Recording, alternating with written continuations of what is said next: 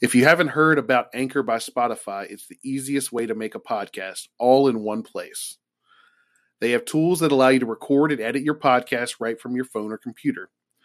When hosting on Anchor, you can distribute your podcast on listening platforms like Spotify, Apple Podcast, and more.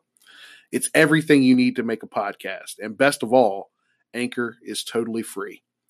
So download the Anchor app on Apple or Android or go to anchor.fm to get started. That's A N C H O R dot FM. Now back to the good part.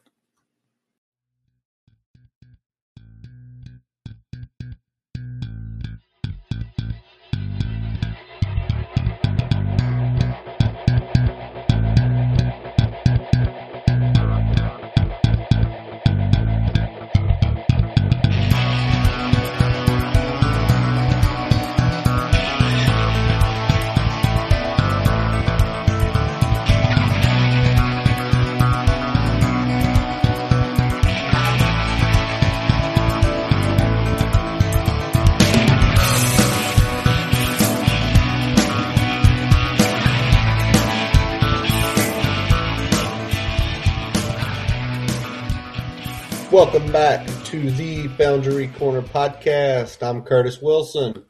I'm Brian Siegler, buddy. What's up? We're on a Thursday night again. Thursday night.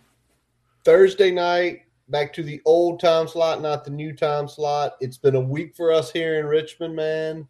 Snow all over the place, kids not in school, us trying to work from home. Yep. with kids not in school. they pushed us back until uh, at least the 17th before we are can go back in the office. So Oh wow. yeah. Oh wow. Well, So- I'm going to be here for a while. We have not been given the official date yet, but needless to say, the week after the holidays, which was a lot of fun, a lot of fun. Um, I know me and you talked numerous times, texted back and forth. Um, Yep. Got to say, your son's uh, Rainbow Road, sweet. Yeah, I've been having just as much fun as he has with that. Um, any anybody that's got kids of a certain age, get that Hot Wheels Rainbow Road. It is the shit. All right, I'm gonna give y'all another suggestion. Kids of a certain age, and we say a certain age, I'm gonna say five to 10, 11, maybe even 12. Nintendo Switch, Hot Wheels Unleashed. Dude, that game is sweet. I mean, sweet. Like, A, if you're like us, we have probably three or 400 Hot Wheels cars in this house. You've seen it feels like you go into this race and you notice and can identify every single car that's on there. And you can customize the cars. And you can build tracks. And you can customize it's it's it's like so sweet. Like I sat here one day and we were playing like four and a half hours went by. like oops. But oh, but the holidays were a lot of fun. This week's been kind of crazy with all the snow. What six, six and a half inches here in Richmond. Yeah, we had Um, about five on this side. I know y'all had about another inch or two more than we Yeah. did. So just lots of crazy stuff, man. And I tell you, it's been two little over two weeks since we were last recorded, and we have a ton to unload tonight in all aspects of Hokie football. But we're going to start with a couple Hokie headlines not related to football. And Brian, I didn't get to watch this last night. Following, tried to follow it, but an ugly loss to a winless conference eight and seven NC State Wolfpack Hokies fall 68-63. I know you got to watch pieces of it. What what was what seems to be the issue? I mean, you know, after that great St. Bonaventure win and battling Duke, it, it seems like all the old stuff is back up. Yeah, I mean, I blame a little bit of it on the layoff, but I mean, some of this isn't isn't layoff related. Uh, you know, you can't miss point blank layups. You can't miss the easy ones. You can't miss that many free throws. Um, you know, N- Nahiem just has not been himself the last probably seven or eight games. Uh, you can't hang with him that long. If he's struggling, you got to get get somebody else out there. Um, you, you can't let someone that's struggling that badly with their shot get that many minutes. Um, Yeah, I mean, when you when you was a weapon. need when you need points generated because other guys were were also not having their best night, um, and then you got a guy that that's struggling like that. You gotta you gotta do something different and mix it up. I think uh, Mike Young's problem right now is that he's being a little too, um, he's giving them a little too much leash uh, to try to get their shot back. Um, he was doing a little bit with Storm when he was struggling. He's doing it now with Nahiem.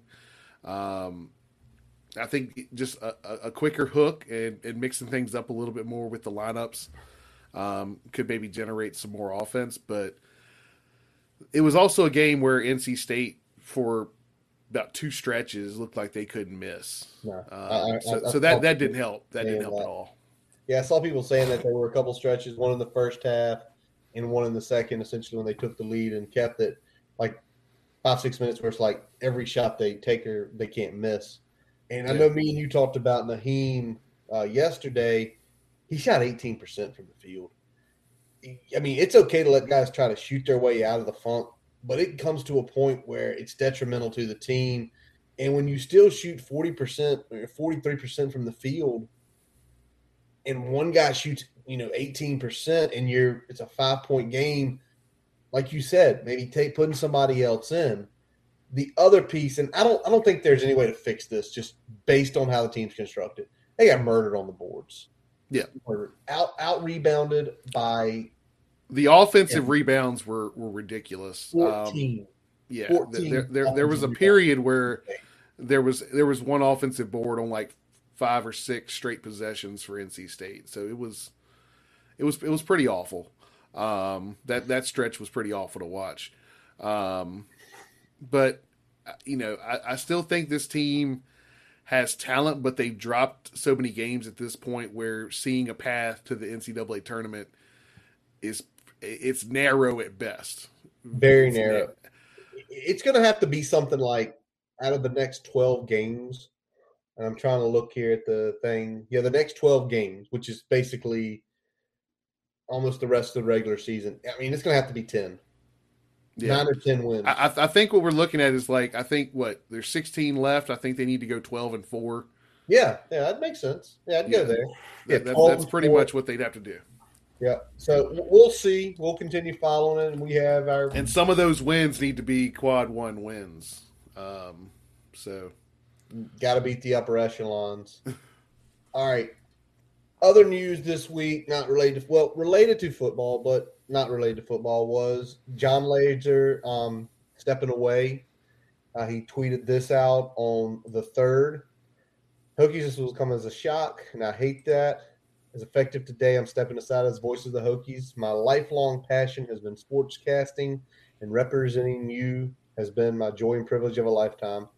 However, when my dad passed, I started thinking about wanting to do more to help people, primarily through mental health advocacy. His dream over the last few months, that urge has grown. This is the hardest thing I've ever done, but I feel at peace knowing all that we can do. I'll be focusing on the mental health initiatives in the short term, but I will be back in the booth at some point soon. Know that I love you all and will always appreciate the faith you put in me, and I respect you always treated me with. I will always be a Hokie. Thanks for being there, and thanks always for being Hokies, ladies. Um, kind of a shocker because he was in New York just a few days ago calling the game. Yeah. Um, and it's kind of funny because some people have Laaser has grown on them, right? We hear that from people. Laaser's grown on me. I think for me and you, he it was okay from it was great from day one. We were so used to him here in Richmond. Yeah. That voice was already we we associated with it. yeah, I, th- I think that's the difference for for Richmond folks is that you know you you were already hearing that voice from time to time in your sphere, so uh, there wasn't that that much jarring. I mean, you, you know, you heard something. You know, it wasn't touchdown tech, but but you know, Yeah. it was it was it was different, but we were familiar enough where it wasn't as jarring as it was for probably some of the uh, the Roanoke folks, the Blacksburg folks, the other folks in the NRV that you know were were full on Roth. Roth disciples. And don't get us wrong, Roth is a disciple. If you are a tech fan of our age, so many calls, whether you heard them on the radio or later, like watching the highlights and they play it, it's always Mike Vick's one, always a miracle in Morgantown. but for Jon, you know, the Clear Mountain Air, it, it, it started coming, and you know, whatever's going on, you know, you know, Laaser is from every account anyone's ever had. Laaser's a great human being, great human being, and so hopefully, I mean, I don't know if this means he's going to come back to Tech or if he's going to do other things, but for him, God bless him. Whatever he and his wife decide to do, I know it looks like they're going to be going on a around the country road trip. Yeah, it sounds like they're going to be hitting all the all the points of interest throughout the country and throughout the country. Probably doing some good shit around the along the way. So, good um, stuff. Yeah, best of luck to him and on this next step, and hopefully we'll uh, we'll get to see him at least in in Virginia when everything settles down. If not, um, you know, back in Blacksburg. So, Absolutely. best of luck to you, Lace. Absolutely. All right, Brian. Well, let's cut it off and let's jump straight into the football and let's talk about some of the new hires. And um, before we get into the big new hire, Brian, it's kind of been breaking the last couple days. Two names have emerged as front runners for the wide receiver job. Mike Brown down at Cincinnati, played at Liberty from Charlottesville, so a Virginia native, and Tony Washington down at Coastal um, from High Point, North Carolina, played down at App State. Yep. These these guys are like in their thirties. Both have NFL experience. They both were in the league about three years. Uh, Brown had some significant playing time. Washington hung around a few good practice squad rosters. I and we're only mentioning these guys' names because this is stuff that came out in the public. Jason Stamm, um, you know, who used to write for Rivals, writes for several other sources now. He has said it, and I can't remember who was who mentioned Tony Washington out. There was a couple. There was a couple guys that mentioned Tony Washington. Okay. I can't remember right off the top though. Um, I, I, I'm good for either one of these guys. I'm good for either. I'd probably prefer Mike Brown. Um, it, it's probably like a like a 60-40 for me, Mike yeah. Brown, but yeah. I, would be happy either way here. Um, I think Mike's seen it done at a little bit higher level in mm-hmm. his current role. Yep. Um, I think that probably is probably a little bit more of the reason that I'm kind of leaning that way. The the mentorship he's had is a little bit more um, official in my in my mind. Well, it's um, true. I mean, back to back. I mean, back to back New Year's Six bowls. Yeah. Back to back AAC titles. I mean, you know, we are going to discuss it a little later. His, I mean, he's got a guy who's a junior that is, you know, Sauce is getting heavy, heavy praise. And he's probably going to be drafted in the first two days. Um, and here's the here's the one thing I want to joke about, Brian. Watching, you know, watching some coastal games, definitely watching more Cincy. Our wide receivers are still going to run block good. Did you watch them? It's, but it's all the other stuff that yeah they do a lot better. It's it's the stuff you expect wide receivers to do, not the stuff that is is the nice icing on the cake that we've been getting. So w- w- whenever this breaks, which I think this is probably going to come to fruition, probably probably before the next time we jump on. Yeah, before before you hear from us again, I, am more than likely we'll have a wide receiver coach that we can talk about a little bit more, more in, depth. depth. All right, Brian. When it came out was about two weeks ago about our potential offensive line coach. Yeah, we, we were on watch like just before Christmas. The holidays, yeah. But it, but was about before that is when the smoke started. Yep. Give me the first thought. Did you think this is bullshit? I'm not getting my hopes up. When I first heard Joe Rudolph's name floated out there, I was like, well, that certainly would be nice, but that was kind of like, you know, when we were first talking about who, who a good OC was, and we'd be like, well, if we get Joe Brady, that'd be great, right? Joe Rudolph was my Joe Brady of offensive line.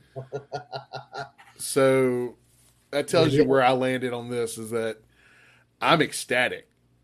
Oh my God. So Joe Brady, or excuse me, Joe Rudolph announced associate head coach, run game coordinator, offensive line. His track record in every sense speaks for itself. He played offensive line at Wisconsin while Barry Alvarez was beaten up. He was part of that early 1990s Rose Bowl team. He then played in the NFL for five years including with my 49ers back in 1997. After that, took some time off and then got back into the coaching ranks in 2004, where he was with Ohio State as a GA, then doing some strength coaching. Moves over to Nebraska, goes back home to Wisconsin, coach tight ends then. Then we got to know him 2012 to 2014 with Pitt, OC there with Paul Chryst, um, tight ends coach. Then he goes back to Wisconsin, where he was basically the, I guess, secondary offensive coordinator and the O line coach. Yep. And man, over that time, his lines had blocked for Montee Ball, Montee Ball, Jonathan Taylor. I, I mean, so many good running backs. He had a guy won the Remington just a couple years ago.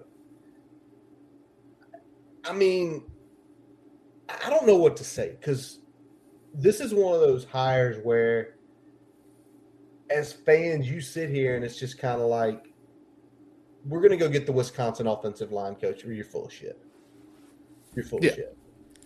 I mean, I the um, the, on, the only probably other, I mean, the, the only thing that would be higher than that would probably be okay. Well, you went and got Notre Dame's offensive line coach. I mean, that, I mean, is that is, is that really the only other coach that's probably in the same realm in terms of prestige? Maybe. Uh, in terms of the, the, what they've done as a program, the guys they put in the NFL, um, the the numbers that their running backs put up, things like that. I mean, it's it's production cen- cen- central for running backs, and you don't get running back production without good offensive line play. No. Um, so you get Joe Well, look at Rudolph. He's getting the associate head coach tag. He's getting the running game coordinator tag, and he's coaching OL. And I mean, to me, this is as good as it gets in terms of establishing what we want to do and getting our identity uh, back. Um, you know, I don't think it's going to be the full on ground and pound that you see at Wisconsin. I, Yeah. we, I definitely think it's going to be more of that kind of a power RPO, smash mouth spread type type philosophies. Um, but having having a guy that can coach that zone, but also coach those gap techniques, um, so you get the gap. Yeah, and he can And recruit, recruit. and he can recruit, and just kind of already having a good understanding of what it means to, you know, strategically set up an offense each week and things like that. He's not just been a, a position coach, um, so he's already got that coordinator experience where he's coming in, uh, partnering with what we believe is going to be Tyler Bowen. We haven't still got the official announcement, but I mean everything's out there that that's the move. We just got to get uh, this Jacksonville season over with. We just got to get I- one pin done. Y'all got to smash them Sunday and get to the playoffs. Yeah, And then- we're we're going to end Tyler Bowen's NFL year, and then he's going to Yeah, come yeah. to Blacksburg. Exactly. Um, but just still, I think now, and Brian's kind of, you you kind of already talked about the zone and the power schemes that Rudolph, they run both. I think what you get to do for the next, what, about six weeks? Because we're aiming about six weeks from now, we're going to do a breakdown episode.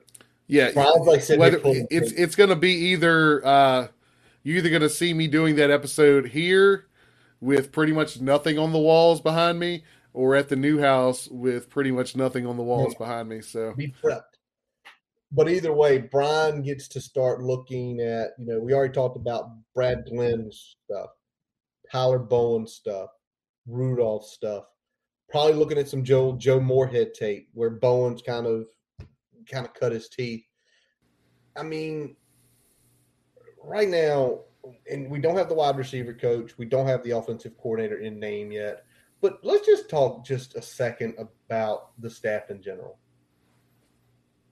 let's go. I mean, so much experience. David Cunningham, shout out him. He continues to put the spreadsheet together. I think we've got like 200 years of experience. I'm joking, but we have a ton of experience at the Division One level. We have guys who are really good at what they've done.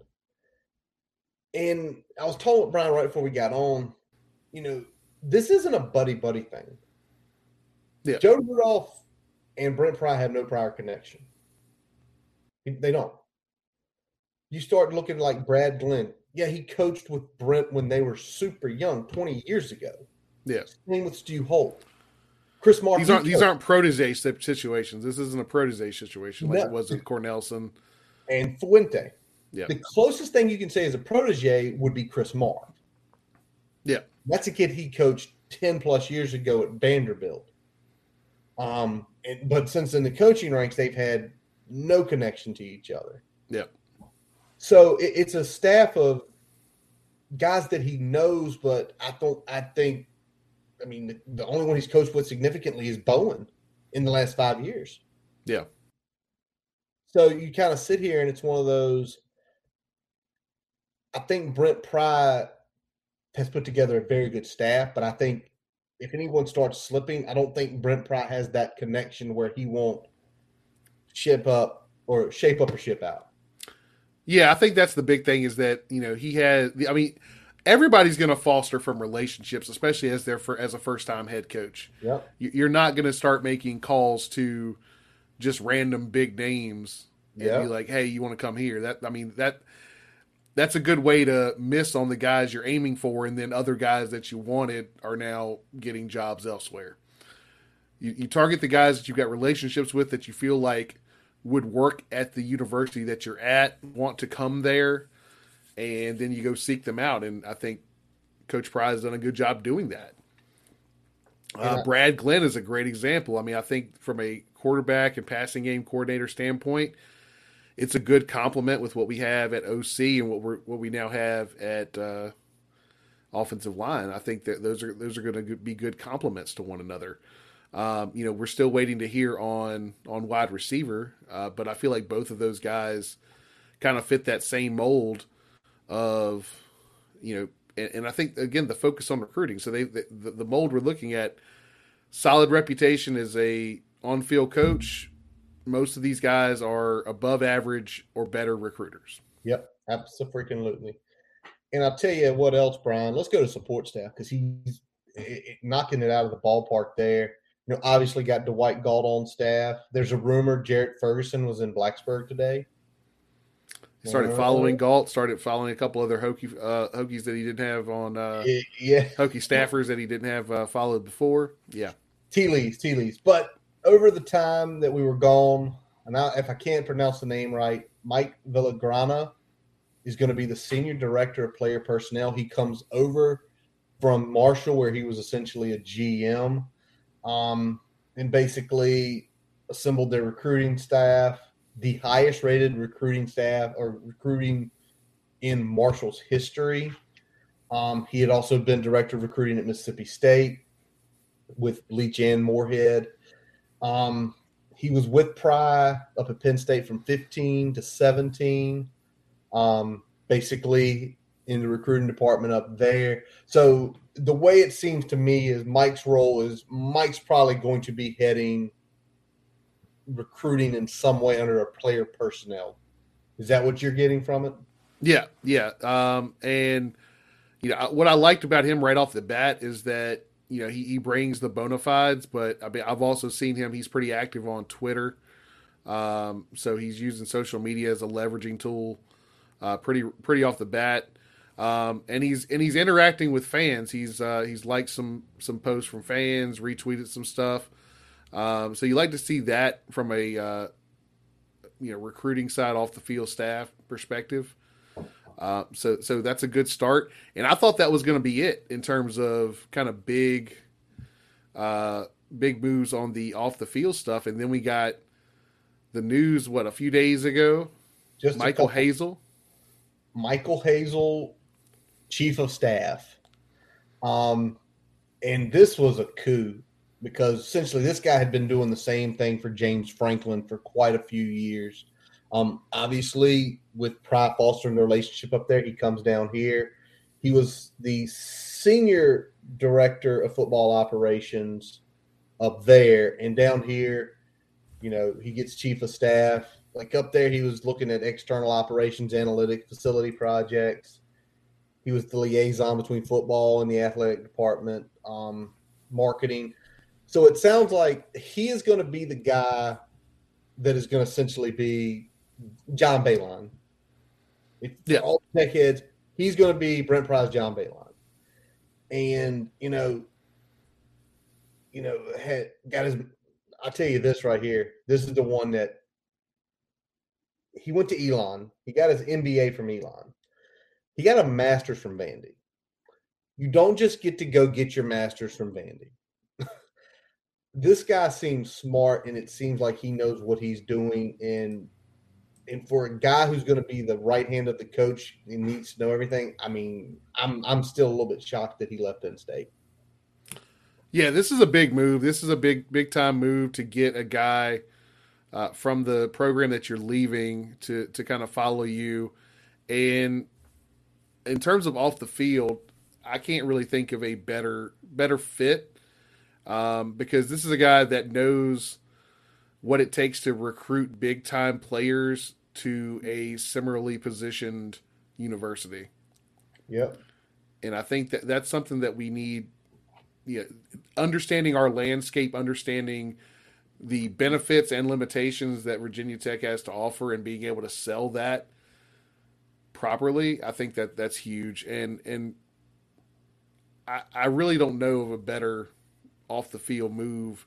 I, I could I, I should say I couldn't picture a better off the field move situation than we've had recently because it tells me that you know we're not that mom and pop recruiting yeah. and support staff operation anymore. These are big time moves that we haven't seen ever.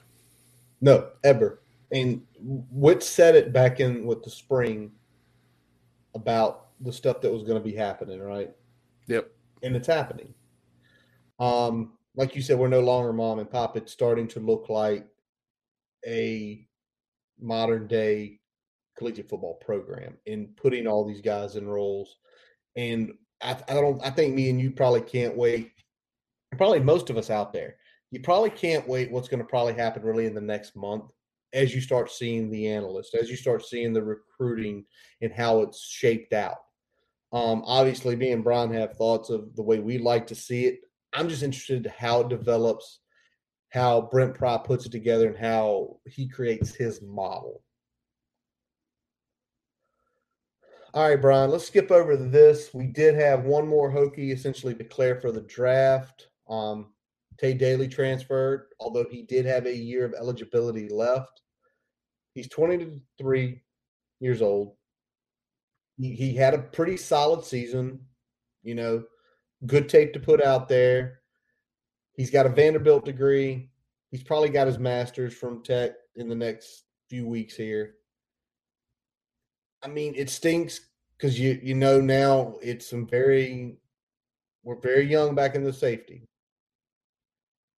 We had some guys play luckily though, but we're young.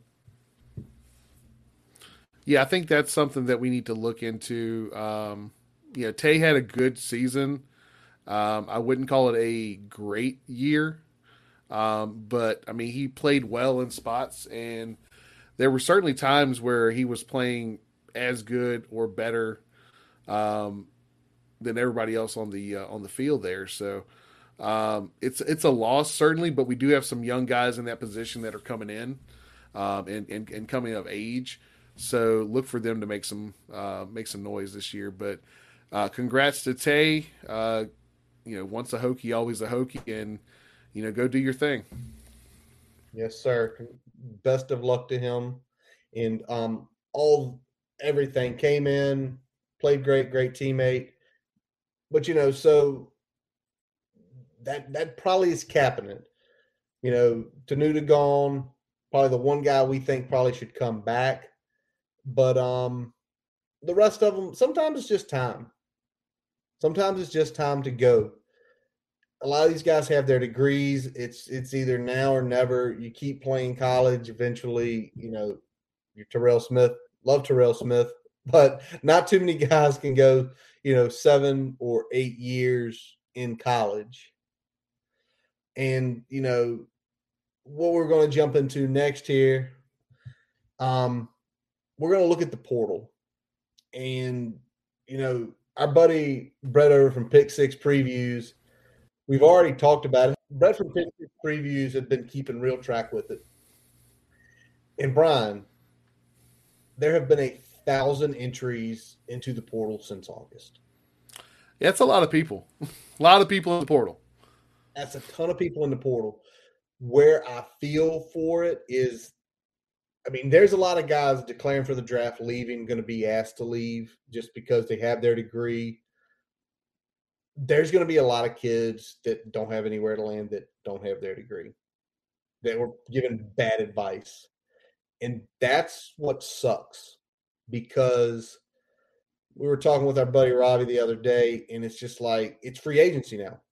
Free agency is great. You know what happens a lot of times? The guys who go in free agency, they never get signed again. They never play again. That's my fear. There's going to be kids out there in it that just are never going to find a place to play.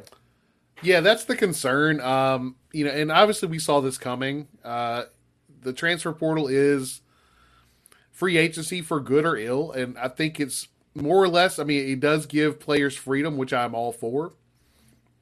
But obviously, with freedom comes risk. Um, so you know, you take the safety net away a little bit as well, um, in in exchange for the fact that hey, you can pack up and move when the when the mood strikes you, when the when you feel it is in your best interest.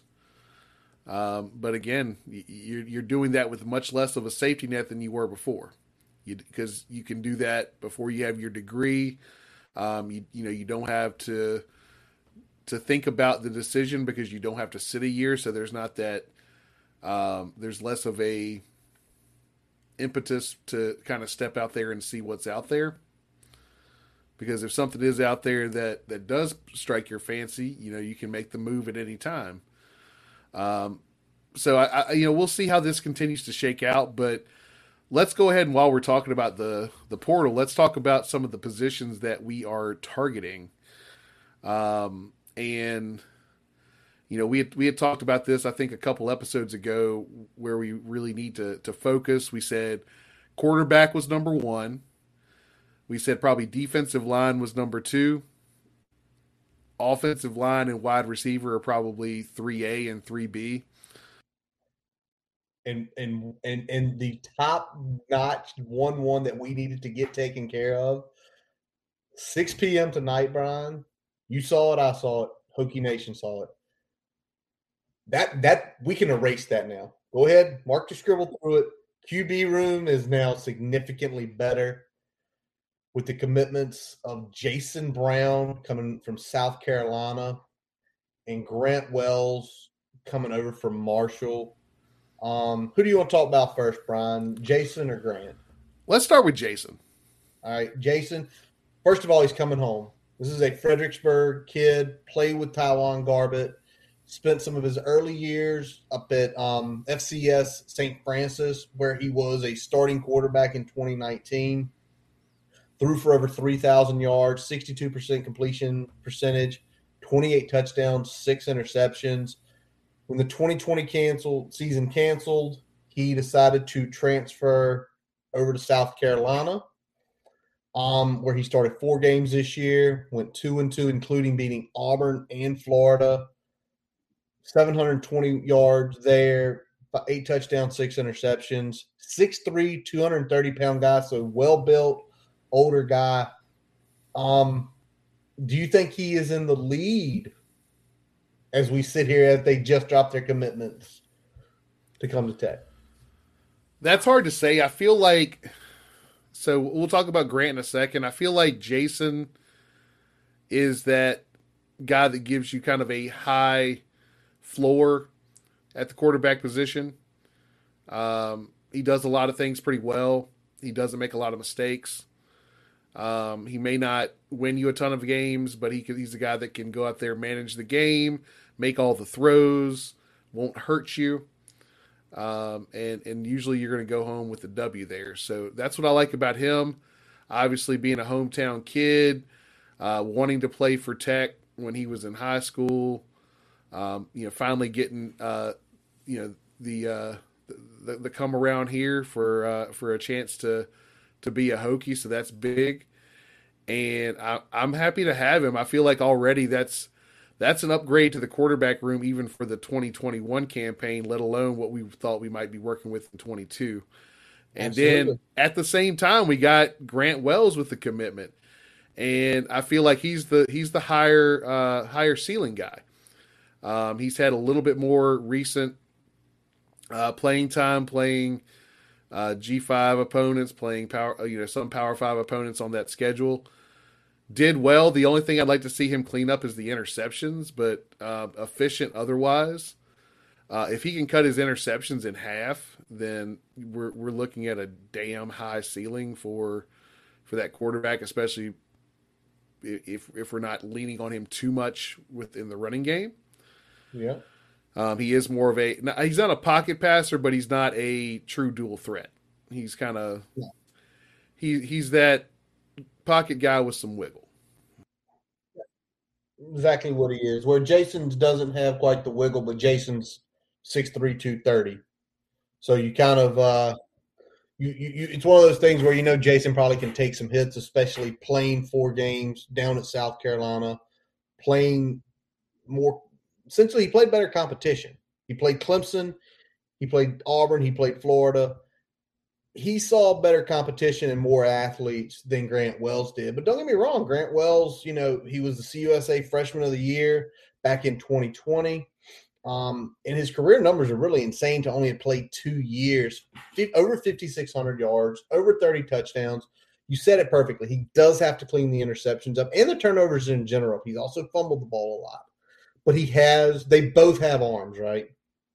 Both of their arms are better than Braxton's. Are they the athlete? No, they're not. but that's okay in what we're probably projecting what we're going to be doing on offense.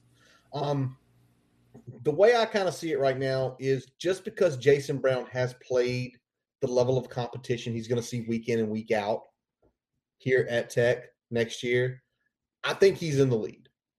I also think he's in the lead. He has one year of eligibility left. One year.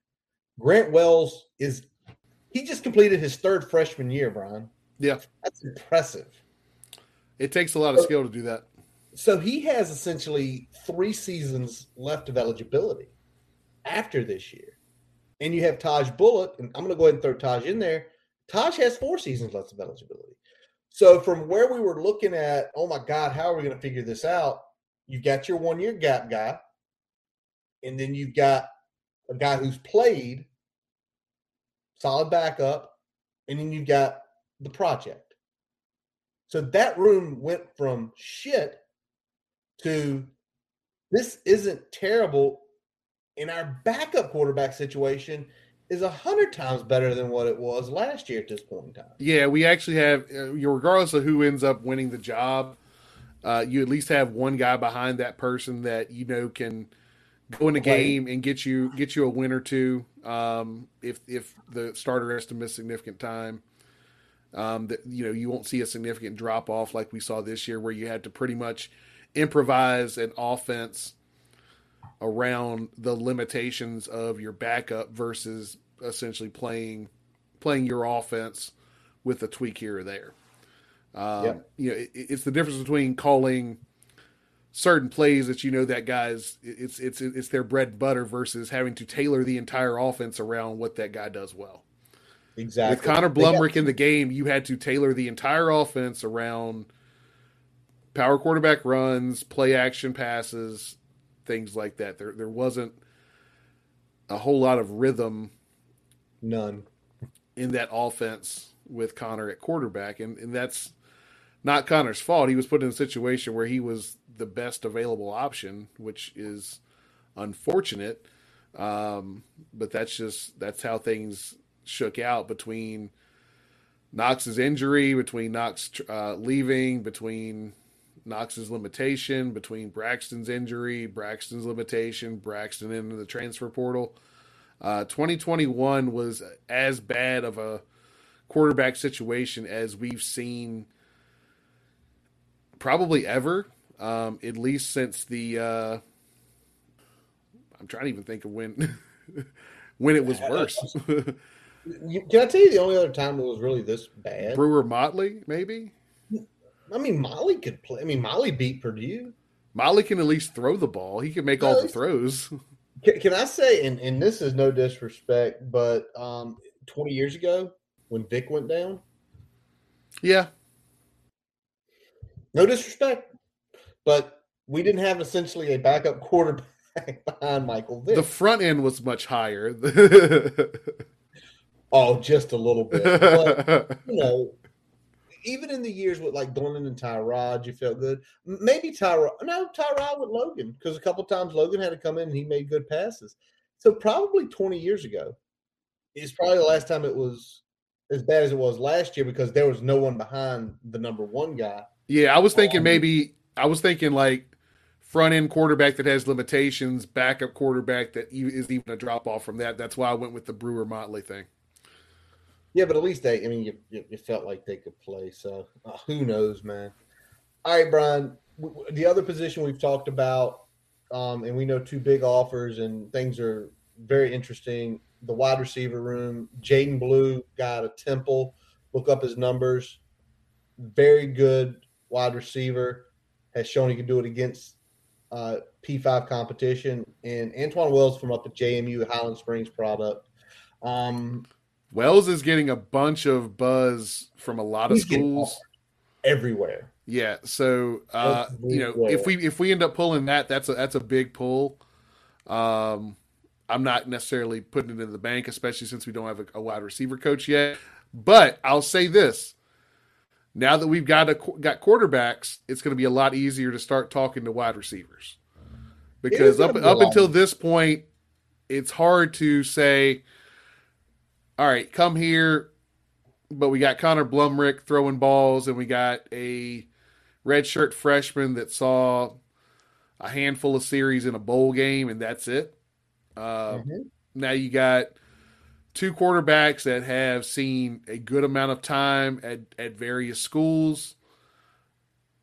You got something that you can sell now. You get you got something you can sell to the wide receivers. Well, and for guys like Wells, I think Blue might have two years of eligibility left. I think I have to go back and look. But a guy like Wells, it's like you're not going to be screwed next year. Look at our plan. He's a freshman. You have, if you're going to be here three years, you're going to have a good quarterback at all points in time. And, you know, you have the kid from Hawaii who went in the portal, the Wyoming kid who who blew up this year is in the portal. So, you know, it's now something you can sell of what you've got. Can I say something else, Brian? This dropped before, after you built our rundown here. We made an offer to Ryan Johnson, a DN out of Stanford. Yep. This afternoon. Um, and, and again, there's your DL. And that's pretty big that, again, we're starting to make those offers, trying to kind of see what Brent Pry wants to do. Um, nobody's additionally left in the last few days, but we did have a confirmation, and I know this makes you feel good. Maybe not as good as Joe Rudolph, but really good. Silas Dzansi says he's coming back for his super senior season. Yep. That that's big for us because that gives us three returning offensive linemen with some significant playing time. Um, and, between him and Kaden Moore and then Parker Clements. So yep. getting those three um, that at least gives you some foundation to lean on. We're probably still going to target at least one or two offensive linemen in the portal. True. But we got some younger guys that are coming in. We got some guys that have been in the uh, in the program for a few years that might be able to step into that role. Uh, thinking of a Jesse Hansen. Shout out Matt Neal. oh, jeezy. Man, I'm sorry you got drugged, dude. It was it was kind of funny. Um, but yeah, but, but I think Silas coming back too is now you feel like Silas has played both tackle and guard. He's played a lot of tackle, more than a lot of people think, but he's really built for to be a guard. It's one of those things where you've got you feel like, like I got two of the three two or three insiders figured out. Clement probably can play I'm to guess he's to be it right. I think we'll probably go after a left in the portal, and the center's wide open, which is a little scary. I wish Johnny or Brock could come back for one more season, but that's probably not to happen. Um, so you know, you sit here and it's just we have three guys who all have played significant time. You have a really good offensive line coach coming in. You have guys you can sell in the portal you have guys who are already on the roster who maybe Rudolph unlocks the potential in them. So, all in all, not in a bad spot on the offensive line. I think me and you were worried like if Silas leaves, you your your best two starters are freshmen. And that's scary. Yeah, I agree. Um, it's going to be interesting to see if they if, who they specifically target in the portal, if they target anyone, and how much progression we see and development that we see in the spring. Like if we see some jumps from guys in the spring that we weren't anticipating, I think that's that's a really good sign. Um, you know, if if we can find maybe two other guys, and again, you you talked about Silas at guard. You know, Silas is going to play whichever position we need him to play the most, um, mm-hmm. whether that's left tackle or whether that's guard. Probably left guard. So he's either slide in for Lecitus Smith or he's going to take over for Luke Tenuta. Um, yeah. What that looks like is going to is, is, the big question. Who plays center is is a, probably a bigger question. Um, I could see us targeting a center in the portal more than I could see us targeting other positions. Just because that's the most need position that we probably don't really have an established season player on the roster. It's true.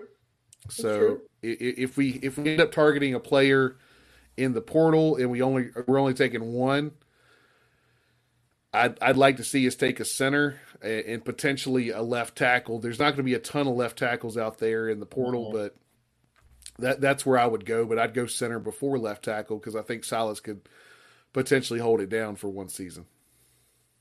All right, I hear that, man. I hear that. Yeah, it, will just be interesting to see where guys are transferring out of, where guys are transferring into, um, and uh, and, and again, it's development up front too or, or not up front, but a development of who's there. Yeah. Because again, that's going to tell a lot. If if you don't see us attacking the portal for offensive linemen a lot, we can then speculate. We really can speculate for the next three and a half months. Who does Joe Rudolph like, and who's where on the spring game? Who's out there on that first unit? All right, yeah, and, and the question is going to be, you know, right now we're seeing guys that are making moves in the portal right now want to get on the spring semester with their new team. They want to get spring practice under their belt. There's going to be a bunch of guys that aren't sure where they're going, haven't got enough bites yet where they feel comfortable pulling the trigger. They're going to ride out the spring and, and be ready for, for summer. Um, Exactly. Which helps them and hurts them in some ways. So it helps them because they get to process the transfer portal offers and make a better decision for themselves. It's not it's not as rust of a, of a situation there, but they're, they're foregoing the they're foregoing the chance to get that spring ball, get get their position um, locked in heading into fall camp. They, they instead of having to go into fall camp where they got to earn it. It's true, but the other piece is with spring ball. And for example, let's say we don't come out and we don't have a starting center, and we don't have another starting tackle or guard. You go put your name in the portal. Then look at his tape. He started for two seasons. He ain't all American, but we, we just looked at spring and what we saw, and it won't great. So let's go get someone who on tape we have. So yeah. All right, Brian, before we get into wrapping up the bowl and taking up looking at a few other topics, we are going to take a quick pause for a message from our digital partners. As we take a quick break, we'd like to tell you about getting your free website report from our digital partner, Grassroots Digital Marketing Studio. They'll tell you how your website ranks on Google, on site SEO, and social media. No commitment to buy anything you can get your free report by visiting grassrootsdigitalstudio.com forward slash free dash website dash report. Now back to the episode. All right. So the Pinstripe Bowl wrap, Brian. Um, let's start this even though we are not Yankees fans by any stretch of the imagination. Nope. Any stretch of the imagination. The helmets that they did were cool as hell. Yeah, some of the, some of the coolest helmets that we've seen in terms of alternate logos and things like that. Getting the uh, the Yankee NY on there, um, that was pretty cool to see. Um, you know, harkens back to uh, when the Yankees came down to Blacksburg, uh, wearing the maroon and orange. So that was that was really kind of big. Um, probably one of the better, like I said, better alternate design helmets that we've had. Yeah. Um, so shout out to uh, to, to, to the the folks behind that team, uh, Clark and everybody else. So Yeah, big shout out. Whoever designed it, it looked great. Um, I'm I am sure if one of those ever sneaks out of buildings, that thing is going to fetch a lot of money because they said they were not going to auction them off or sell them. So that tells me that they're going to people, whatever. All right, well, let's talk about the game itself, Brian. It was an ugly game, really ugly. Hokies lose 54 to 10. And Brian, I want to go through our game plan and let's see what how many X's we give. First Okay. of all, we talked about we had to field a team. barely, we we were we We we did. cleared we cleared that bar barely. Guys like Dwayne Lofton didn't play. Several other guys didn't play. Um, and I think that was nobody. I heard nobody got sent home. We were we were thinner than we thought we were going to be, and we already knew we were going to be thin. Yep, we had starting offensive tackles playing defensive tackle near the end of the game. Um, and, and, you know, with all the opt outs we had, you know, in the time of COVID where it was right before all the new guidelines came down, we were super thin. And, you know, it, it showed in the game plan. And speaking of the game plan, one of our big game plans, Brian, was we said, hey, we need to control the clock. We got to control the clock in this game. And, you know, we kind of did it, Brian.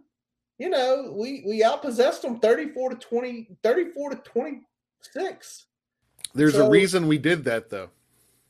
There is, but it was one of our keys, and we did it. But the reason we did it is because we could not limit big passing plays or just big plays in general the entire game on defense. Oh yeah, I mean the, the last two points we talked about for our defense was bend don't break and limit the big passing plays. Uh, we broke a lot, and a lot of those were big passing plays, deep down the field for touchdowns.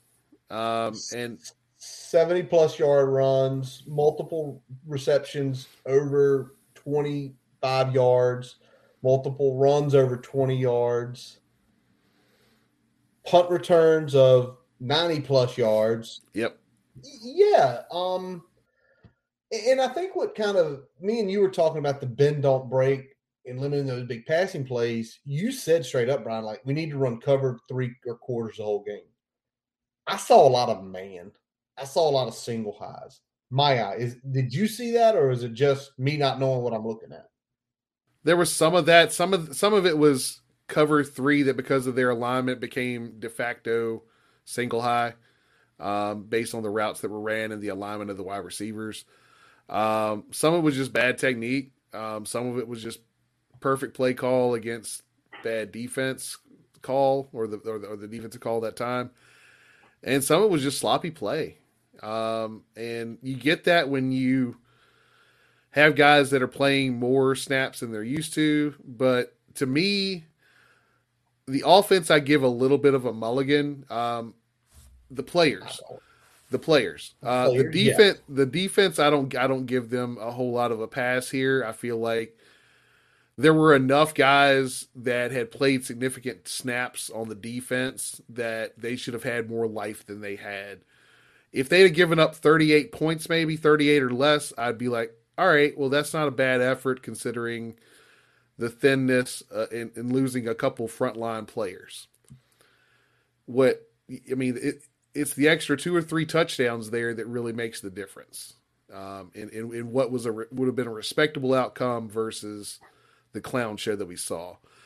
Now on offense, the thing that I've got a criticism for is the thing I've criticized the whole year. The the play Two caller. years. The play caller. Yeah. Three years, four, five actually, years. four years. Yeah. yeah. Uh and and my big thing is that yeah, you started Connor, but th- this was not a empty the clip uh throw everything but the kitchen sink at No. Maryland. This this was a We do what we do. borderline borderline conservative. Do what we do. The same offense that we saw uh, rolled out against, you know, Miami and UVA. We saw rolled out against uh, Maryland, and there there wasn't any significant wrinkles added in there to give any sort of new look. Um, there wasn't as much of an emphasis on the running game. I feel as there should have been uh, Oh, in terms of getting the ball to the running backs. Um, and I thought there was some opportunity to get the short passing game involved, which we haven't done all year, and we didn't do again. Didn't do again. It- yeah, it, it was it was same old, same old. And for a guy who potentially was coaching for his job, there were no tricks. There were no interesting. And I know people were saying, "Well, look what we've got here. Uh, you know, what can we do?" Well, that's the thing. You look at what you've got, and if you even don't have that much, you still say, "Well, we're going to dial up some things. We're going to do some different things. We're going to take some risks." Yeah. Because you are playing for it's it's a bowl. You're not playing for a championship. You're just playing a football game. It's the last one of the seasons. And it's like, no, we're just going to do this. We're going to do the same old simple game plans. It's going to work. No trick plays, no, you know, double reverse passes, anything like that. It was literally, I'm just calling these eight plays on a play sheet and I'm trying to get out of here as quick as I can. And, you know, Uh, yeah, yeah, I, I say he, he play called his way into a high school job. Ooh, ooh. Um, there was a Jaden Pate sighting. Heck of a catch by him on the sideline. Yeah, Um, Malachi Thomas had, you know, Malachi's a freshman, and I think what we saw those last few weeks was a freshman body hitting the wall like so many times. Um, but you know, Blumrick did the best he could, and should have been a quicker hook to Taj, in my opinion. If you if you weren't gonna, if that's have the offense you're gonna call, then you should have gotten Taj in there sooner. every fourth drive it should have been. Every fourth drive, he should have been out there running thing, not going in, handing the ball off, and then running off the field. He did finally come on, had a couple passes completed for Yeah. 27 yards, ran the ball a few times. Um, definitely, I will say this: looking at that, was it like the out pass he threw? It was like a 15 yarder. Am I making that up? No, That ball had some zip on it. And he threw Yeah. it very nice on the back shoulder to uh who uh Connor not Connor Blumberg, um Luke Bustle, the walk on. Yep. Very nice looking passes. yeah, and then he, he did have the like what one uh, overthrow on the uh, little dump. Yeah. Um, so you know, th- there's things to work on. Probably you know working on a touch a little bit and things like that. But you know, when he got his read, knew where he wanted, what knew what he wanted to do with the football right away, and was able to step and make the throw, it looked pretty good. Um, you know, there's still obviously things to polish there, but that's what spring ball's for. That's what fall camp's for, um, and that's what probably one more year of sitting behind somebody's for. Um, and also, can I say something? Also, he's getting a much better coaching staff now. yeah, to help and he's him. getting a coaching staff that honestly, based on his frame and his tools, is more more more designed to take advantage of, of the skills that he has. Um, so uh, you know, I think what what we're getting with uh, with Brad Glenn and what what we're getting with uh, with Tyler Bowen and what he likes to do in that system can really work to the the skill set that uh, Bullock. Um, yeah, I, I mean, I think that's gonna it's gonna play play play to his his skill set a little bit more, and you know, it won't be a one read and run go uh, offense anymore. No. So Not not at all. And um you know, the one thing I'll also say, Brian, I think every player we hit on had for Maryland had a good game in some way, shape, or fashion. I hate being right, but Yeah. we, you know, every every week we sit here, guys, and we we we sort of we kind of independently look and then decide who we're going to get. Um, and I mean, we hit like obviously the quarterback lit it up. The running back had a nice day. You know, Daryl Jones was not on our radar. Shout out to that kid from the seven five seven having a hell of a day against the uh the Hokies. Um, you know, what can you say? They played great. They had a full staff. They had everyone vested. Um, Mike's Locksley is still 26 games under 500. He could win 10 games the next four seasons. He still wouldn't break 500. And you know that I, I don't think Mike Locksley and that staff they had they called a great game against a depleted team, and that's all I can Yeah. say. Yeah, I don't think that's an, an indication that they're taking another step. I think that's just, you know, they they played a team that was already down numbers and they were down some more, and they had an interim head coach, and they were starting their essentially third string quarterback that probably should be an H back. There's a lot of things going on that are playing into that. So you know, Locksley, and I know Maryland social media had a lot of fun with that, but Oh yeah, the Pry thing they had fun with that. Yeah, they were they were beat, they were beating the shit out of their chest for for beating a team that was down like 20, 20 players, players. and 10, 10 plus starters. and Yeah, they got and it was good job, some- good job, Maryland. Some of the Penn State folks were then just ripping them, especially about the Pry because it was Pry on the seventy yard touchdown, and they were like, "Yeah, we see what it is. He smacked y'all multiple years in a row, so you're gonna come at it like this, all right?" And Yeah. we remember, I, I think he didn't didn't Stout even say something about it. Yeah, Stout said something. But just remember 2026, right? After Yep. year we're playing them, just remember that. All right, Mike Brian, Locksley will not be the head coach of Maryland by the time we play them, though. If he is, they are, you know, they want to be mediocre, which kind of what they are. All right, Brian, let's hit a few other topics here. Um, the playoff games. Let's talk about the Cotton Bowl first, Bama, Cincinnati. What's your take on that? Just You know, I thought that Cincinnati played pretty well overall, especially on defense. Um, just what you saw with what Bama was able to do on in both sides on the trenches is is where the differentiator was. yes. Um, once they got a decent lead, they were able to just grind the game out on offense, and they were able to dominate Cincinnati up front with their defensive line and their front Yeah. seven. Can, can I ask this? And it's something you know our buddy Dwight Vick kept talking about. He said he loves to run those three man. He loved to play against three man fronts. Were you shocked that Fickell and that defensive staff didn't adjust? Because my thought was, could you take one of those outside linebackers in that three three five stack and almost make them like at a nine or an eight, and shift shift everybody to different gaps? They never did it. No, and I And- think if, if if you still had Marcus Freeman, you would have Okay. because he was he was known that despite the the the base alignment, he would throw different fronts at you, especially if he saw problems that were going on. Um, so I think if you still had Marcus there, you you would have probably seen that adjustment. Um, that's not I'm not I'm not trying to knock here, but I think just the the feel of it and the flow of it, I would have probably gotten more guys on the line of scrimmage and taken my chances that we'd be able to get them before they got past the second level. All right. Um, I also think that Saban is what he is. Um, he had a month to prepare. He saw how good those cornerbacks were. He was without Metchie, his best wide receiver. He wasn't going to challenge them that much. He wasn't going to go out there and say, oh, I'm going to just sling around all day. No, we're going to run the ball. We have more Joes than they have. We're just going to grind them down. Now, the Orange Bowl,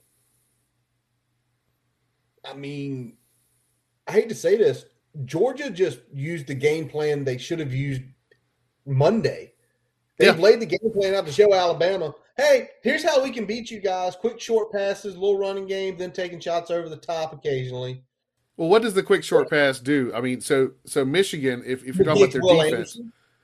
Negates Will Anderson. And- and Exactly. you, you can't you can't impact the quarterback if the ball's not in the quarterback's hands anymore. Damn right. And you saw it. I mean, Hutchinson, I mean, that guy's going to be a stud NFL player. Don't get me wrong. He is. Um, but to me, Kirby Smart, again, they had that month to prepare. He knew what he had to do, but he laid the game plan that can beat Alabama. He gave Nick Saban a week to say, oh, you're going to do this. Watch for a lot of press in that game. Watch for a lot of get your hands over here. Don't come up because he's trying to get them out here. Where they did, if they ran their normal offense, they would have beat Michigan. It would not have been a blowout, but they would have beat Michigan. And I- don't, I don't get that. Maybe that's one of those things where they thought, well, if they're hitting some of those trick plays and some of those end arounds, and they get to the mid twenties, we've we've got to score.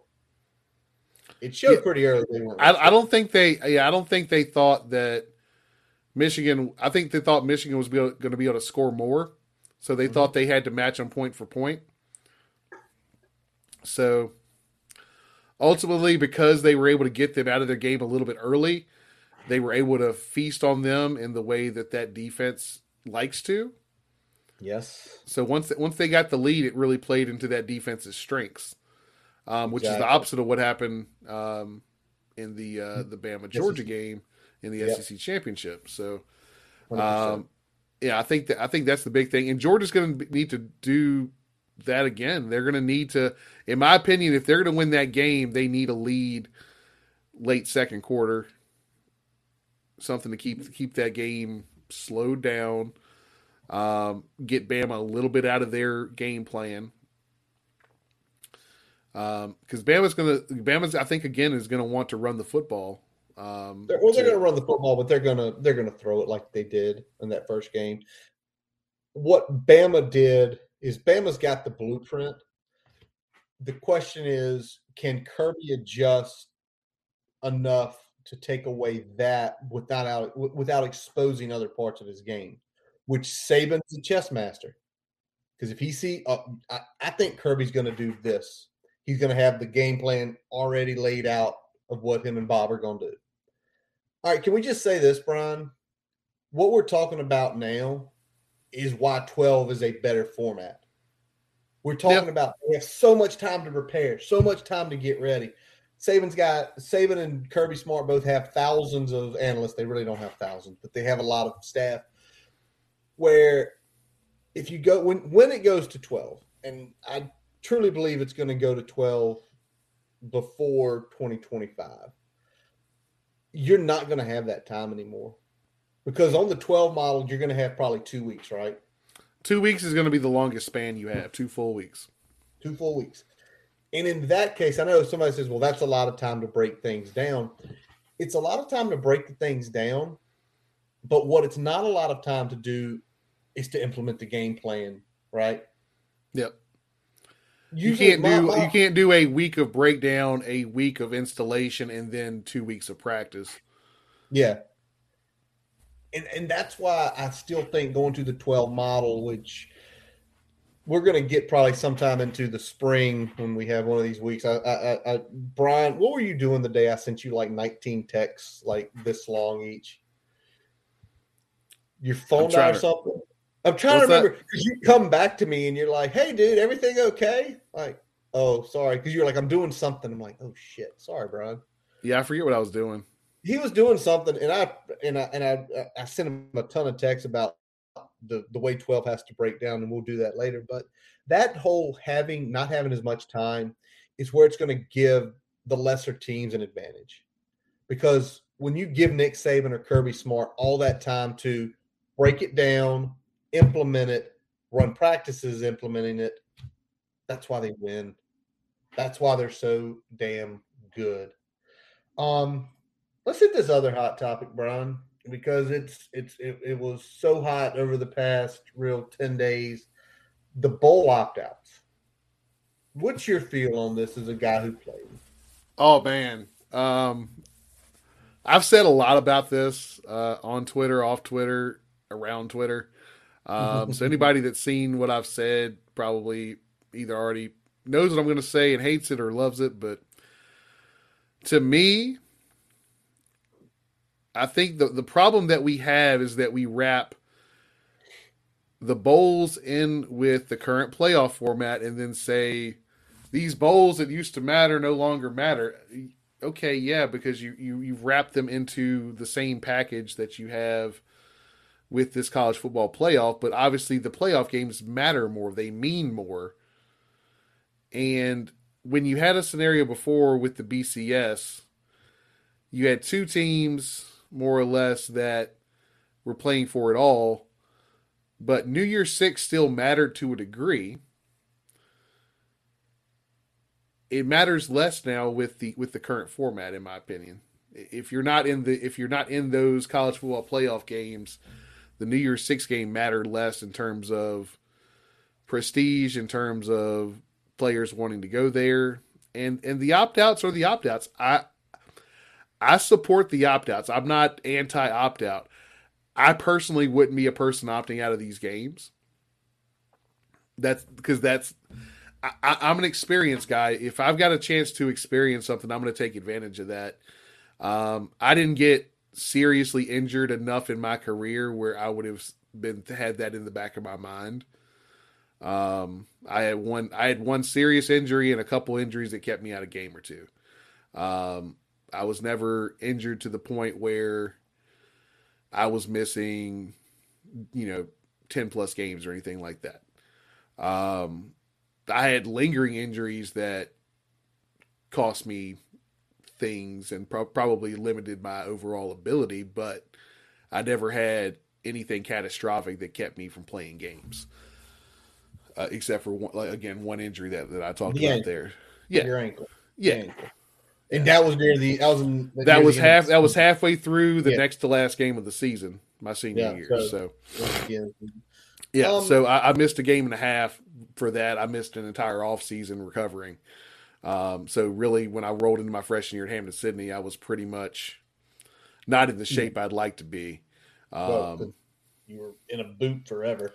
Yeah. So, but like. that, that's neither here nor there. But I, I, yeah. when it when it comes to bowls, um, you know, that's something. Just the experience of it would, would be a big deal for me. But if if if you know if if my bank is is dependent on that and my family is dependent on you know me doing something and even guys that are are kind of that fringe uh, draft player that are opting out hoping to just make a a a, uh, a camp uh, yeah. as an undrafted free agent i mean you're not going to do that if, if you get injured and i know you know we can talk about um you know one catastrophic injury in the bowls being a big deal Don't need to Smith. mention it. Yeah. Um, so with McGahee, all of that yeah. was national championship game. Yeah, and it, so I mean, there, there's always the chance of that happening. Um, but and I get that people say, well, if if that's going to happen, I want to be playing for something. Um, again, this this is why I go towards the 12 team playoff because you can you can get more of those those formatted games in there and they mean something. Yeah, they, they, mean, they mean something. something. More games mean something that, that's going to limit the opt outs. Um, so that'll help your your school's roster, your school's ability to, to be competitive in those games. Um, and you know, again, I'm I'm not for getting rid of the bowl format altogether, mm-hmm. but I think we need to stop kidding ourselves that you know bowl bowl games matter if if you want to attend them. I don't think they matter outside of that. I don't think no. you necessarily owe your team a exhibition game if you have bigger things in mind for your future. Exactly. That that's that's my feel on it. Like you can sit here and you can say, um, well, I would play, I would play. If you knew you were guaranteed a eight figure paycheck, you you would think not think you say you wouldn't think twice bullshit. If you're guaranteed an eight figure paycheck, well, if I get injured, I'm gonna still get drafted. What you just said, an eight figure paycheck or get into a camp. it, it makes sense. Now, what could be done to entice these kids? We have name, image, and likeness now. If you're one of those bowl games and you really want one of those kids to play, shell out some money for them. You can do it. You can make them a they can be in a commercial for your company. Here's a million dollars. Come play for us. Then you'd have the kids thinking about things. And to your point too, I think the way the New Year Six is going to go and the way it's kind of shaping is those bowls are going to be involved before New Year's Day. They just are. They are. And then the those bowls will matter. And, and in that regards, if they're being played earlier, the other bowls are still going to start getting more primetime spots. You know, more more prestige. So you still have a chance to go out there and play. Um, any kid that opts out, I'm not upset. You know, you know what? Have somebody on the team that teaches these kids how to understand to get those insurance policies. Like we want you to play. The cat is in the room with you, by the way. It just it just jumped on the table. Oh, oh shit! I saw it too. I'm like, what the hell? Um, What's up, Luna? But, how's it going? But um, have someone to educate. Like, you know, I, I really don't want to play in this. I want to play in this game, but I'm, you know, I don't want anything to happen. I'm going to get drafted in the first round. All right, cool. Bring this guy in. Hey, you can look at taking an insurance policy, and if something catastrophic happens to you, you have a policy that covers you up to whatever. I think the Jadeveon Clowney was like five million dollars, which life changing money. He's clearly made a lot more. So it is what it is. Um, well, it's life changing money, even if you know that that's your mm. ceiling. Um, yeah. It's it's absolutely you know if if you if you're not if you don't have to use it then you know that's all the better especially if you're a high caliber player because you're probably making that you know first round picks are making that in their their first year in the league more or less between incentives and, and rookie deals exactly all right brian let's let's touch on one other thing real quick the passing of john madden um for kids like us, I think our generation is Madden encompasses everything. Yeah. Because and and, and this is why I'll say this. We didn't see him coach, but we knew he was a coach and we knew he was a really good coach. Then he became the voice of the NFL for us. Yeah. And then when we were you know, late elementary school, early middle school, Madden comes out and you know, it, it was everything. He was it, all parts of our life. It literally changed the game of football. It did. Um, in terms of how how we think about it, uh, everything that we do with fantasy football now is, a, a, in a lot of ways, tied to Madden and some of the uh, the, the, the redraft formats that they had in some of the yes. Madden dynasties and things like yeah. that. So I mean, a lot of these things are tied into that. Um, Can I ask you a question? I, yeah. What's the first one you remember? What's the first one in your head when you when you think Madden? What was the first one you remember playing? The first one I played a lot was '94. I played '95 a lot. I think that's year I also got my Sega too, so yeah. it made sense. Um, but what's your favorite? Favorite? Oh man, um, that's tougher.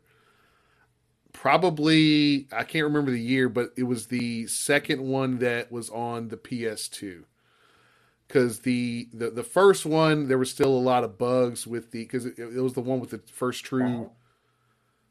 I think it was a, no. Hang on, I, efforting three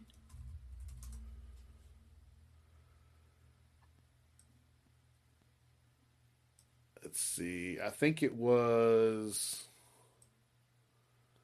either 03 or 04. I think it was 03. Okay. All right.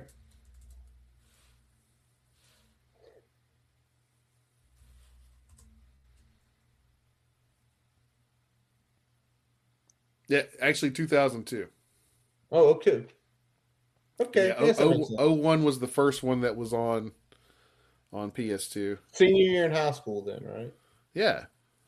so that's the one I'll go with. Um, I mean, there's been others that had more features and better features, but I feel like that was the first one that kind of made it more of a true football simulation versus you know Yeah. some of the less graphically capable games in the uh in the Sega uh, generation and PS1 Absolutely. generation.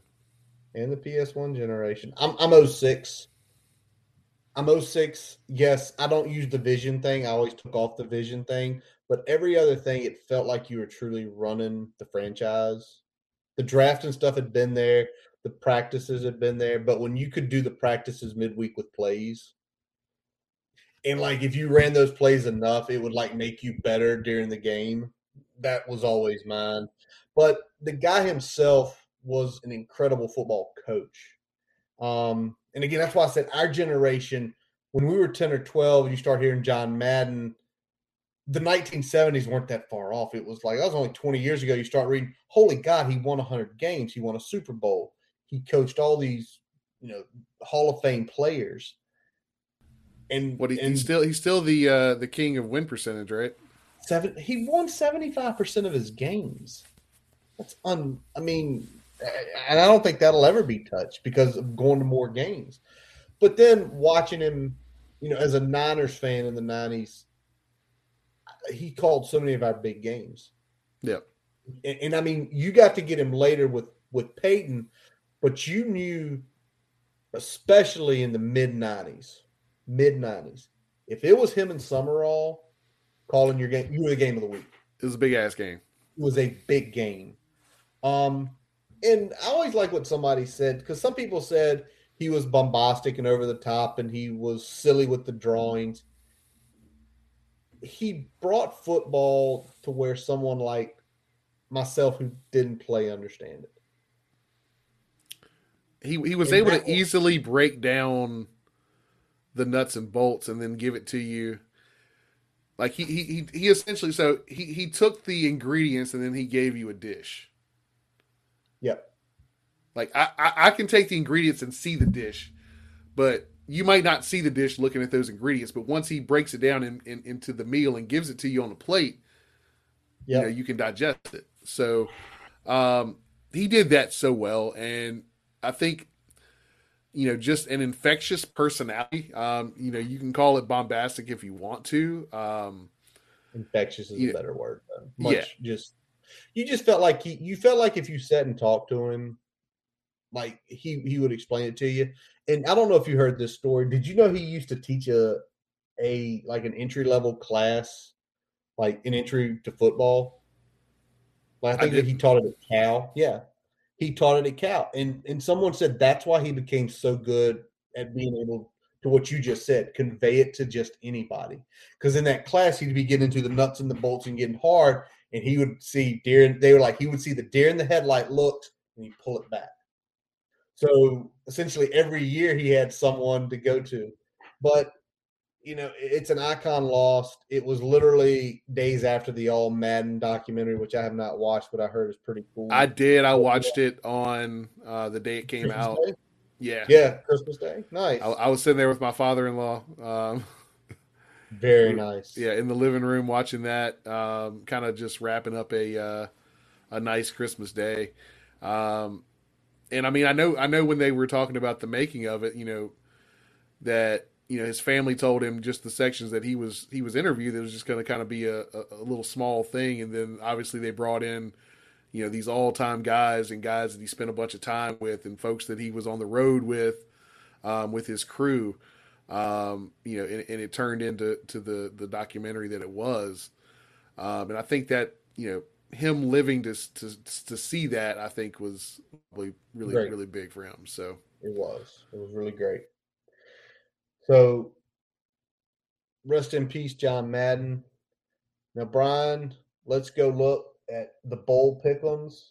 Um, I'm still trying to figure this out. We ended with the same number of total wins predicted. You have more losses. I still don't figure that out. That's the whole all of Saturday pickums. Brian wins bowl pickums though. I take on the regular season. Brian takes on the bowl season if you would have went with Brian tw- 21 and 14, you would have made some people some money. I ended up 17 and 18. I still don't know how the way I started, like winning, like winning one game out of the first eight. But uh real good bowl season. A lot of really fun games, especially the games don't matter, but New Year's Day, those three games on New Year's Day, man, the uh the the Fiesta, the Outback, and the Citrus were probably three of the best games of the year. Yeah, absolutely. And and then the Rose, just unbelievable. I mean, you know, it's why you need it's why you need talented guys. Scheme's great, and Utah played their nuts off that game, but you saw that talent in the end. You know, with you know, especially Jaxon Smith Njigba. Holy shit! I mean, that kid went 300 plus yards, lit it up, made a name for himself. Uh, definitely a first round talent, probably coming out next year. So, you know, great bowl season. And uh, there's there's one more, Brian. Just a We few got- days from now. We got one more, man. the national championship game, and we'll do our picks on it. I will watch it. That's just the love. I know some people were saying not gonna watch. It's just an SEC thing. Bama, Georgia, in Indy. Georgia, the favorite, laying three points. Brian, what do you say on this one? Um, I'm taking Georgia. I think the Money line and spread. money line and spread. Okay. I think All it's a I think it's a it's a tight one. That's like a four point win for uh, for Georgia. Late touchdown, retake the lead, Okay. and uh, Bama can't get it down the field in enough time. So I'm going to go Georgia. I think them seeing what Bama did in the SEC championship game is the difference. I think this is kind of an inverse of the uh, previous SEC national championship, uh, where a matchup was played earlier, um, and you know the, the the victories were swapped. I think this is another situation where the victories are going to be swapped. Um, so I think that Georgia takes it here. All right. Um, I'm not going to bet against Saban. I don't know if they'll win, but I'll take Bama in the points. Um, My thought is Smart has to eventually get a win here. yeah, eventually, right? But I just, again, if Georgia had won, I think if Georgia had won the Michigan game closer and not shown a lot of cards, I think I might be leaning Georgia. But that that worries me. You you can't show that much to Nick Saban unless you've got something really schemed up deep. Um, Todd Monken for for Saban and that offense because they've shown they can crack the armor of what seemed to be an impenetrable defense already. So I just want a good game. Yeah. And last year we got a crummy game. The year before that we got a crummy game. The year before that we got a crummy game. We haven't had a really a good national championship game in almost four years. Yeah.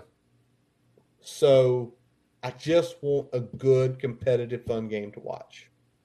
Um, I mentioned it earlier, Brian. Both of our pro teams win, you're in, right? Yep. I win. Y'all are definitely in. We win, we're in. Um, if we lose, we'll need some help. If we win, we're in regardless. Yeah, We could have Well, closed it out last week, but uh, we we played down to a to a lesser competition like we've done, and we lost another, you know, one score game. Yeah. Well, we we beat up the Texans with the rookie quarterback, and now the discussion is: Do you start the rookie against the Rams, or do we start Jimmy against the Rams? I don't know. Don't care. If if if the Saints beat or lose to Atlanta, we're in regardless. Um, and I'm trying to look up when that game is. Hold on a second. Efforting, efforting here, efforting. Yeah, all we have to do is beat the Jags, who don't have a head coach and have Y'all haven't won there. Y'all haven't won there in seven years. Y'all got to get a monkey off y'all's back. Yeah. Seven years, Brian. Uh, let's see. Which is Well- wild to me because we never lost there for so long. Forever. Yeah, the, the, the Saints game is of course going to take place the same time as our game at 425.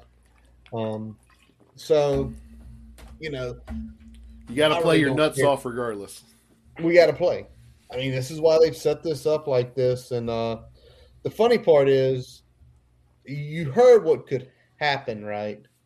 What's that? On if y'all lose, or if y'all was it y'all if y'all lose the Chargers and or if y'all win, the Chargers and Raiders like could should play to a tie or something funky like that. I, I'm Where not sure. Where if you uh, hold on, let me pull up the standings here. It was like if so if y'all lose the rate, y'all would be nine and eight. Oh yeah, they they- should play to a tie so they have one less uh, loss. They had they're nine, seven, and one, which percentages take them above y'all. Yep. Which would be crappy. But then the Steelers could make it in too doing that. So it's kind of funny, but it is what it is. Let's just Brian, win so we don't have to worry about any of these scenarios. That's all I want.